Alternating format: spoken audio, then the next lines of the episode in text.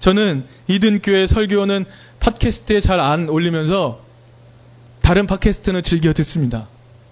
열심히 듣습니다. 그렇게 열심히 듣는 중에 팟캐스트를 통해서 불교의 사상 한 가지를 배웠습니다.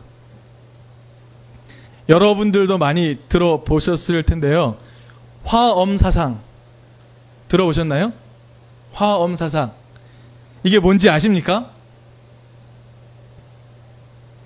역사 시간에, 뭐 윤리 시간에만 배웠던 화엄 사상.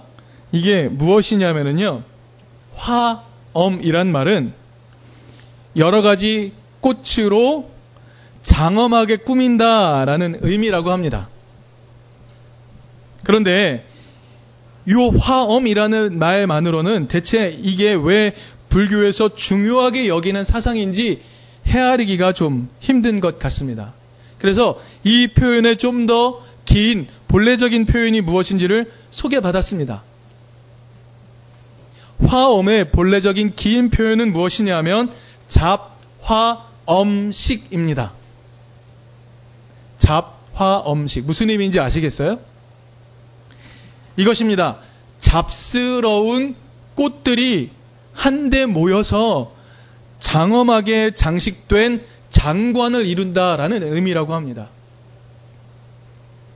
여기서 중요한 것은 무엇일까요? 잡스럽다는 표현입니다. 여러분, 잡스럽다는 말 어떤 의미일지 한번 우리가 나눠볼까요? 어떤 의미일까 잡스럽다. 국어 사전에는요 이렇게 나와 있어요. 잡되다, 상스럽다 이렇게 표현하고 있습니다. 우리도 이 의미를 알기 때문에 우리가 흔히 잡스러운 것이라고 말하면 일반적으로 초라한 것이라고 여기기 쉽습니다. 이름도 없는 것이라고 여기기 쉽습니다. 그래서 누구에게도 환영받지 못하는 것이라고 여기기 쉽습니다. 그래서 이름을 붙이지 못하는 풀들은 잡초가 됩니다. 이름을 알고 싶지 않은 사람은 잡놈이 됩니다. 그런데 이렇게 이름을 알 수 없는 존재감 자체가 미미한 이런 잡스러운 여러 꽃들이 서로 모여서 서로 공존하면서 서로 얽혀 있는 것으로 장엄하고 아름다운 장식이 되어 있는 것. 이것을 화엄이라고 부른다. 그리고 이것을 불교에서 굉장히 중요하게 여긴다라는 것을 깨닫게 되었습니다. 여러분, 우리가요, 보통 불교에서 부처님이나 보살은 어디에 앉아 있나요? 연꽃 모양의 좌대에 앉아 있습니다. 왜 연꽃을 좋아할까요? 연꽃은 더러운 진흙 속에서도 더러움에 물들지 않고 맑은 꽃을 유지하는 청결한 고귀한 식물로 여기기 때문에 그렇습니다. 그래서 부처상과 보살상을 항상 연꽃 좌대에 올려놓죠. 그런데 원래 불교의 깊은 의미는 무엇이냐면 잡화들이 함께 모여서 장엄하게 장식된다는 겁니다. 연꽃만 있는 게 아니고 정말 이름도 모를 잡스러운 꽃들이 함께 모여 있음으로 해서 장엄하게 장식이 된다라고 말하는 것. 모두 다 있는 그대로 함께 어울려 있는 그 자체가 너무너무 훌륭한 것이다라고 불교는 말하고 있는 것이죠. 잡스러운 것과 고귀한 이들이 서로 배척하지 않고 서로 함께 어우러져 있는 신비한 세상 그 자체를 불교는 굉장히 중요하게 여긴다는 것을 알게 되었습니다. 아, 불교가 그래서 역시 고등 종교다운 면이 있구나라는 것을 다시 한번 깨닫게 되었어요. 그리고 이러한 불교의 가르침 속에서 하나님이 어떤 분이신지 더 깊이 깨달을 수 있게 되었습니다. 여러분, 잡화 음식에서 중요한 것은 자기 혼자 연꽃이어서 고고한 척, 그래서 누군가 와 분리시켜서 살아가지 않는 그런 태도일 것입니다. 여러분, 고귀함과 잡스러움은 구별되지요. 구별할 수 있습니다. 어떤 게 더 고귀한지, 어떤 게 잡스러운지 구별할 수 있습니다. 그러나 구분되지 않고 어울려 살아가는 것이 중요하다는 겁니다. 그런데 자기만의 세계에 갇혀 사는 사람, 자기만의 아름다운 성을 만들어 놓고 그 안에 사는 사람, 다른 누구와도 손잡지 않고 살아가는 사람, 그런 사람들이 여기저기 존재하게 되면 세상은 장엄해지기는 커녕 지옥과 같은 곳이 되어버리고 맙니다. 여러분, 오늘날 우리 사는 세상은요, 철저하게 계급을 가르칩니다. 저 어렸을 때만 해도 학교에서 오늘날 우리 사회에는 계급이 있어요 라고 말하면 공산주의자라고 불렀어요. 계급은 없다라고 가르쳤습니다. 세뇌를 시켰죠. 그러나 그 어느 때고 계급이 없었던 적은 없습니다. 계급이 존재를 하는 거죠. 여러분, 대학 안에 계급이 있습니다. 그렇죠? 대학 안에요. 수시로 들어온 사람, 편입해 들어온 사람은요, 수능 보고 들어온 사람에게 차별당합니다. 직장에서요, 정규직과 비정규직은요, 분명한 계급으로 나눠져서 구분되어 버립니다. 그런데 세상은 자꾸 이렇게 명확하게 구분하는 게 좋다라고 계속 말합니다. 그렇습니까? 우리가 그 이데올로기에 세뇌되어 사는 지난 몇십 년 기간 동안 우리는 더 행복해졌습니까? 그 기간 동안 기독교는 그 세계의 정신을 넘어서기 위해 수고하고 애썼던 적이 있습니까? 여러분, 고귀함과 잡스러움은 분명 구별할 수 있습니다. 그러나 그것이 서로 구분되어 살아가는 것이 아니라 서로 떨어져 존재하는 것이 아니라 서로 이해하고 서로 소통하고 서로 엉켜서 구분될 수 없이 함께 살아갈 때 장엄한 세상, 신비로운 세상이 되는 것입니다. 오늘 우리는요, 나와 다른 일을 받아들일 준비를 해야 합니다. 받아들이는 것이 힘들고 어려울 것을 우리는 분명히 압니다. 하지만 나와 다른 그들을 받아들이게 되면 우리는 더욱 풍성해질 거야. 우리는 더욱 아름다워질 거야. 라는 것을 우리는 몸으로 익혀가야만 하는 것입니다. 근데요, 반대로 우리가 타자를 나하고 자꾸 구분해 버린다면, 타자를 받아들이지 않기 위해서 발버둥 친다면, 우리는 결국 다 파괴되고 말 것입니다. 세상이 우리에게 명령하는 것 중에 중요한 한 가지 사상이 또 있습니다. 튀면 안 돼! 라고 말합니다. 획일화 되어야 돼! 라고 말합니다. 그래서 다른 생각, 다른 존재를 끊임없이 거절하고 거부해버리고 말죠. 그랬더니 세상이 어떻게 되었습니까? 세상이 점점 더 파괴되어 가고 있습니다. 여러분, 그것은 하나님과 우리 사이도 마찬가지입니다. 하나님이 우리를 구분하지 않으셨습니다. 우리를 따로 떼어서 살아가지 않으셨습니다. 하나님은 끊임없이 우리를 받아들이기 위해 노력하셨습니다.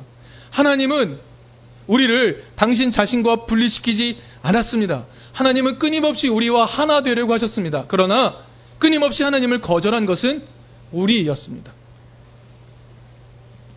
오늘 본문을 기록하는 스가랴 선지자, 스가랴 선지자는 아마도 바벨론 포로 생활 속에서 귀환하고 있는 고위 제사장 출신의 선지자인 것 같습니다. 그래서 스가랴는 학계 선지자와 동시에 거의 동시대를 살면서 사람들에게 하나님이 계실 성전을 다시 지어야 한다고 외치는 역할을 굉장히 충실히 해냈습니다. 그런데 학계와 스가랴는 좀 차이가 있습니다. 학계는 매우 현실적인 예언자였습니다. 그래서 성전을 지어야 하는 이유를 다 나열을 하였습니다. 그래서 성전을 지어야만 하는 이유를 사람들에게 설득하는 예언을 주로 했습니다. 그런데 스가랴는 조금 달랐습니다. 스가랴는 환상, 예언을 통해서 성전 건축 후에 야외 하나님께서 돌아오시는 장엄한 모습을 예언하는 데 주력했습니다. 하나님이 돌아오셔서 우리와 함께하는 장엄한 모습을 예언하는 것, 거기에 목표가 있었다는 말입니다. 여러분, 스가랴 선지자가 예언할 당시에 성전이 있었습니까? 없었습니까? 성전은 이미 파괴되어 없던 상태였습니다. 물론 성전의 기초는 놓여 있었어요. 하지만 성전 건물은 아직 짓기 전입니다.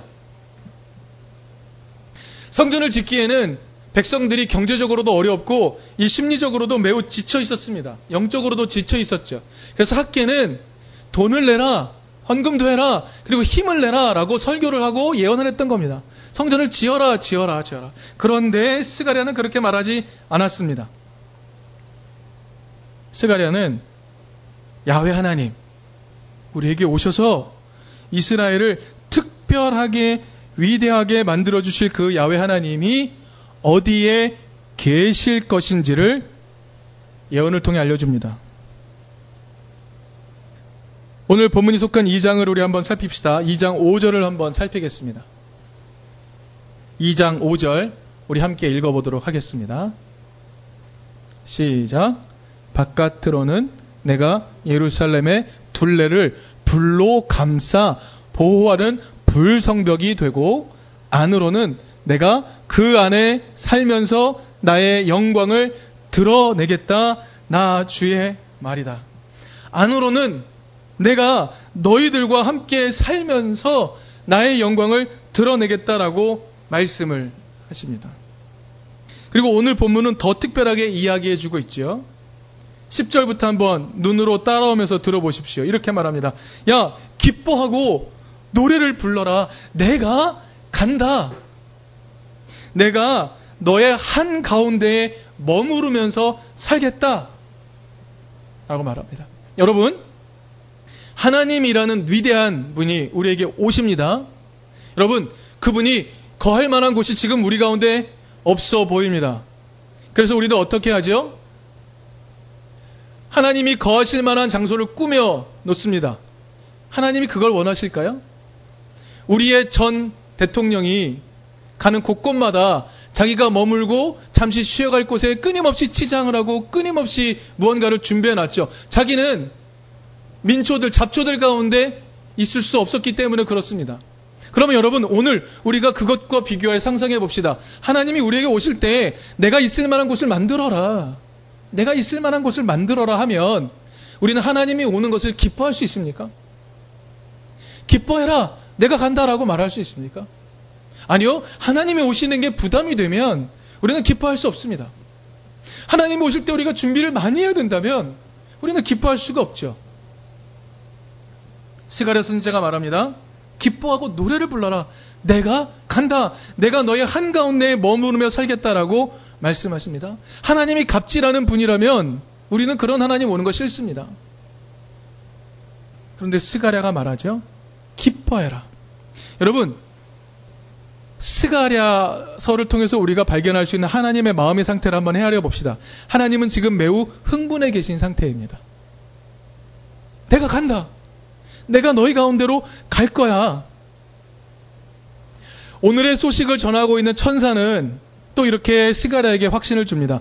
주님께서 예루살렘에 거주하시면서 너희와 함께 사실 것이다 라고 말하기까지 합니다. 여러분, 여러분은 하나님께서 여러분과 함께 사시는 것을 기대합니까? 만약에 하나님을 모시기 위해 우리 마음에 많은 준비가 필요하다면 우리는 하나님 모시는 게 기쁠 수가 없습니다. 여러분 그렇다면 스가랴 선지자를 통해서 우리에게 알려주시는 바대로 하나님께서 말씀하시는 내가 너희 가운데 있겠다. 너희와 함께 살겠다라고 말하는 그 장소는 어디일까요? 여러분 성전을 말씀하시는 것일까요? 아닙니다. 성전은 지금 지어지지도 않았는걸요. 그러면 성전이 완공되면 내가 거기에 거하겠다라고 말씀하시는 것일까요? 아닙니다. 지금 천사를 통해서 선포되는 이 하나님의 흥분 상태는 성전이라고 하는 그럴싸한 공간을 전제하지 않습니다. 여러분 하나님에게는요 성전이 있고 없고가 중요하지 않습니다. 하나님은 솔로몬이 지은 성전에 이렇게 말씀하셨어요. 너희가 내 말을 듣고 내 뜻대로 행하면 내가 나의 이름을 이 성전에 두겠다라고 하셨어요. 그러나 이렇게 화려한 성전이라 할지라도 너희가 나의 뜻과 나의 명령대로 살지 않으면 나의 이름을 옮기겠다고 하셨습니다. 그러므로 하나님이 너희 가운데 함께 있겠다 말할 때는 성전이라고 말하는 화려한 장소를 전제하는 것이 아닙니다. 하나님께서 지금 어디로 오고 싶으시냐면요. 잡초들과 같은 사람들 속으로 들어오고 싶으신 거죠. 우리와 엉켜서 살고 싶어 하시는 겁니다. 그러면 하나님이 우리를 만나기 위해 오신다면 하나님이 하나님의 모습 그대로 오시면 우리가 맞아들이기 쉬울까요? 하나님이 그 영광스러운 하나님의 모습으로 오면 우리가 맞아들이기 쉽습니까? 아닙니다. 광야에서 이스라엘 백성들은 모세에게 끊임없이 요청했습니다. 우리는 하나님이 신의 산의 영광 가운데 오시는 게 두렵습니다. 무섭습니다. 모세여 우리의 중보자가 되어 주세요라고 말했습니다. 하나님이 장엄한 모습으로 오시면 우리는 두려워요. 여러분 지금 하나님께서 우리에게 내가 너에게로 간다. 내가 너희 속에 살겠다라고 말할 때는 하나님이 하나님의 장엄한 모습으로 살겠다고 말씀하시는 게 아닙니다. 여러분, 하나님은요, 우리와 함께하기 위해 자기 자신을 말구유로 낮추시는 분입니다. 우리와 함께하기 위해 자신의 모든 것을 다 내어주시고 다 열어 젖히는 분입니다. 수치스러운 우리와 함께하기 위해 우리의 수치를 덮어주시기 위해 버선발로 나와서 우리를 끌어안아 주시는 분입니다. 예수를 통해 보여주신 그 하나님의 모습, 그것이 바로 하나님이 우리와 함께하고 싶은 모습입니다. 그리고 이것을 성경은 아주 간단하게 알려줍니다. 이것을 사랑이라고 말해줍니다. 상대를 그냥 내 삶으로 다 끌어안아 들여서 내가 그처럼 물들어 가는 것을 사랑이라고 말합니다. 하나님이 우리를 사랑하기 위해서 우리를 번지르르하게 치장하지 않으십니다. 여러분 여기 혹시 연애하신 분들이 많은데요. 이미 연애하고 결혼한 분들이 오늘은 좀 더 많네요. 연애하실 분들에게 예, 충고를 드립니다. 내가 사랑하는 그 사람을 치장하는 것에 관심을 두면 안 되죠. 내가 사랑하는 그 사람을 치장해서 내 수준에 맞게 만드는 것이 중요한 게 아닙니다. 사랑은 그 사람을 있는 그대로 끌어안아 드리는 겁니다. 그것을 사랑이라고 부르고요. 그것을 하나님이 우리에게 보여 주셨습니다. 예수를 통해서. 여러분, 세상에 높은 사람 만나기 위해서 예복을 번지르르하게 준비해야 되는지는 모르겠어요. 하지만 하나님을 만나기 위해서 여러분은 치장할 필요가 없습니다. 여러분 저 어렸을 때는요 주일날 교회 올 때 반바지도 못 입고 오게 했고 샌들도 못 신고 오게 했어요. 하나님께 나아갈 때는 깨끗한 옷을 입어야 된다고 늘 가르쳤죠. 맞는 말인 것 같았어요. 그런데 여러분 상상해 보십시오. 하나님이 우리에게 찾아오실 때 우리를 깨끗하게 씻기신 다음에 우리를 안아주십니까? 아니요. 하나님은 우리에게 다가오셔서 땀이 나 있는 뺨을 비비시는 분이시고 내 손에 묻은 때 아랑곳하지 않으시고 나와 악수하는 분이십니다.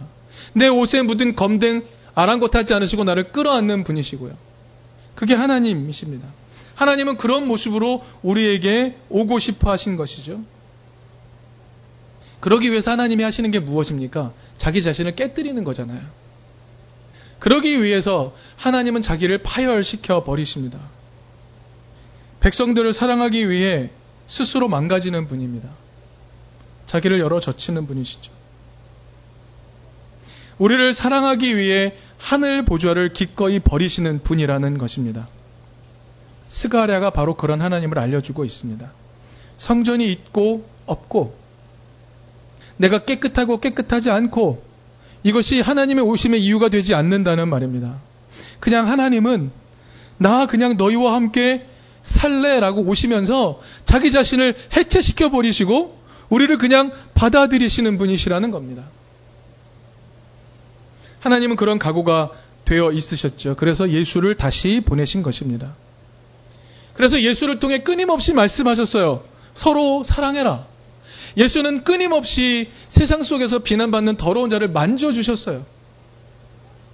귀신 들린 자를 만지셨습니다. 장애인들을 만지셨습니다. 하나님은 예수님을 통해 서로 사랑해라. 고귀한 척 하지 말고, 고결한 척 하지 말고, 세상에 잡스러운 그 많은 것들과 서로 엉키며, 어울리며, 그들을 끌어안으며, 함께 한 자리에서 아름답고 화려하게 살아가라고, 하나님 자신이 그걸 먼저 보여주신 것이죠. 그게 사랑이고, 그게 하나님을 닮는 것이라고 우리에게 가르쳐 주셨습니다. 서로 받아들이는 것, 서로 자신의 모습 그대로 뒤섞여 존재할 수 있는 공간을 만드는 것, 어울려 살아가는 것을 말씀하십니다. 그 시작을 누가 하신다고요? 야외 하나님께서 하신다고요. 하나님께서 우리 가운데로 오신다고요. 그래서 하나님의 별명이 무엇입니까? 임마누엘. 그런데 교회는요, 나 아닌 타자를 환영하지 않습니다. 나 아닌 타자의 이야기를 들어주려고 하지 않습니다. 다른 사람과 내가 함께하기 위해 그들을 받아들일 마음의 준비 공간은 이미 없고 그들이 말하는 것을 들어줄 요량조차 가지고 있지 않습니다. 사람들이 가진 이야기들을 말할 수 있도록 다른 사람들을 받아들이지 않는 우리의 모습. 다른 사람이 자신을 드러낼 기회조차 주지 않는 모습. 그것이 교회 안에 많습니다. 어떤 사람이 찾아와서 사실 저는 실패자입니다. 라고 말할 수 있는 공간을 열어주지 않죠. 사실 저는 성소수자입니다. 라고 말할 수 있는 공간을 열어주지 않습니다. 사실 저는 돈 없는 사람입니다. 가난한 사람입니다. 라고 말할 수 있는 그 기회를 주지 않습니다. 여러분, 우리가 기억할 필요가 있습니다. 하나님이 우리 가운데 오셔서 우리를 받아들여 주심은요, 잡스러운 우리를 끌어안고 받아들이는 행위라는 것을. 여러분, 하나님께서 우리와 함께 사신다. 내가 너와 함께 살겠다라고 하는 것은요, 하나님의 우리의 모습 그대로 받으시고, 우리의 아픔 그대로 다 들어주신다는 것을 전제합니다. 우리의 눈물을 다 안아주신다는 것을 전제합니다. 여러분, 하나님은 결코 우리를 하나님 수준으로 끌어올려서 만나주시는 게 아닙니다. 하나님은 우리를 이해하기 위해 자기를 끊임없이 낮추는 분이십니다. 그렇게 오셔요. 하나님이 오셔서 우리 가운데 하시는 일이 뭔가요? 여러분, 하나님이 우리 가운데 찾아오셔서 하는 일이 뭔가요? 우리의 삶의 문제를 막 해결해 주시나요? 우리의 삶에서 내가 당면하고 있는 모든 고민들과 모든 상황들을 일거에 해결하시나요? 그러시지 않죠. 그런데 우리에게 찾아오셔서 뭘 하시냐면요. 가만히 들어주기 위해 기다리십니다. 그 누구에게도 말하지 못했던 그 아픔들을 말해주기를 기다리고 계세요. 내가 너와 함께하기 위해서. 내 눈물의 이유를 들어주고자 기다리고 계십니다. 이게 하나님이 우리 가운데 오셔서 하는 일이십니다. 들어주기 위해 조용히 계시는 것. 경청하기 위해 조용히 계시는 것. 여러분, 이게 하나님이 하시는 일입니다. 그래서 그렇게 하나님과 우리가 소통하고 나면 우리는 장엄한 하나님 나라의 모습을 만들어갈 수 있다는 거죠. 이게 불교의 가르침이기도 하지만 하나님께서 우리에게 가르쳐 주시고 먼저 보여주신 아름다운 하나님 나라라는 거죠. 그래서 우리는요, 그렇게 우리의 이야기를 듣기 위해서 조용히 기다리시는 하나님께 우리의 속내 그대로 이야기해야 합니다. 하나님께서 우리의 이야기를 들어주기 위해 우리 가운데로 자기 자신을 파열시키셔서 찾아오셨습니다. 우리의 삶의 고난을 함께 공감해 주시기 위해 우리와 함께 살겠다고 하시는 겁니다. 여러분, 우리의 아픔을 경청하기 위해 하나님이 우리를 환영해 주시는 것이지, 우리가 하나님께 위대한 성전을 지어드릴 것을 기대하면서 우리를 환영해 주시는 것이 아닙니다. 여러분, 우리는요, 하나님이 우리 가운데로 찾아오시도록 하기 위해 우리를 청소할 필요가 없습니다. 여러분, 회개해야 된다고요? 회개해야 하나님이 우리 가운데 찾아오신다고요? 거짓말입니다. 우리가 죄인 되었을 때 주님은 우리에게 오셨어요. 우리가 죄인일 때 오셨다고요. 우리를 깨끗이 청소해야 하나님이 오시는 게 아닙니다. 그냥 하나님이 오십니다. 오셔서 우리 삶에 누구에게도 말하지 못하는 이야기들을 들어주기 위해 기다리고 계시는 거죠. 그것 때문에 하나님이 흥분해 계신 겁니다. 하나님은요, 정말 쓸모없는, 쓸데없는 우리들의 이야기를 받아들이기 위해 우리 가운데 계십니다. 우리의 잡스러운 이야기를 들으시면서 우리와 하나님의 교감을 조금 조금씩 더 넓혀가면서 우리와 사랑을 더 풍성하게 나눠가면서 하나님은 고귀한 분이시고 나는 잡스러운 것이 분명함에도 불구하고 나와 하나님이 한 공간 안에서 어울려서 살아갈 수 있는 것. 하나님은 그걸 스스로 결정하신 것이죠. 여러분, 불자들도 잡화 엄식의 도리를 압니다. 그렇게 살아가는 것이 장엄한 삶이라는 것을 배웁니다.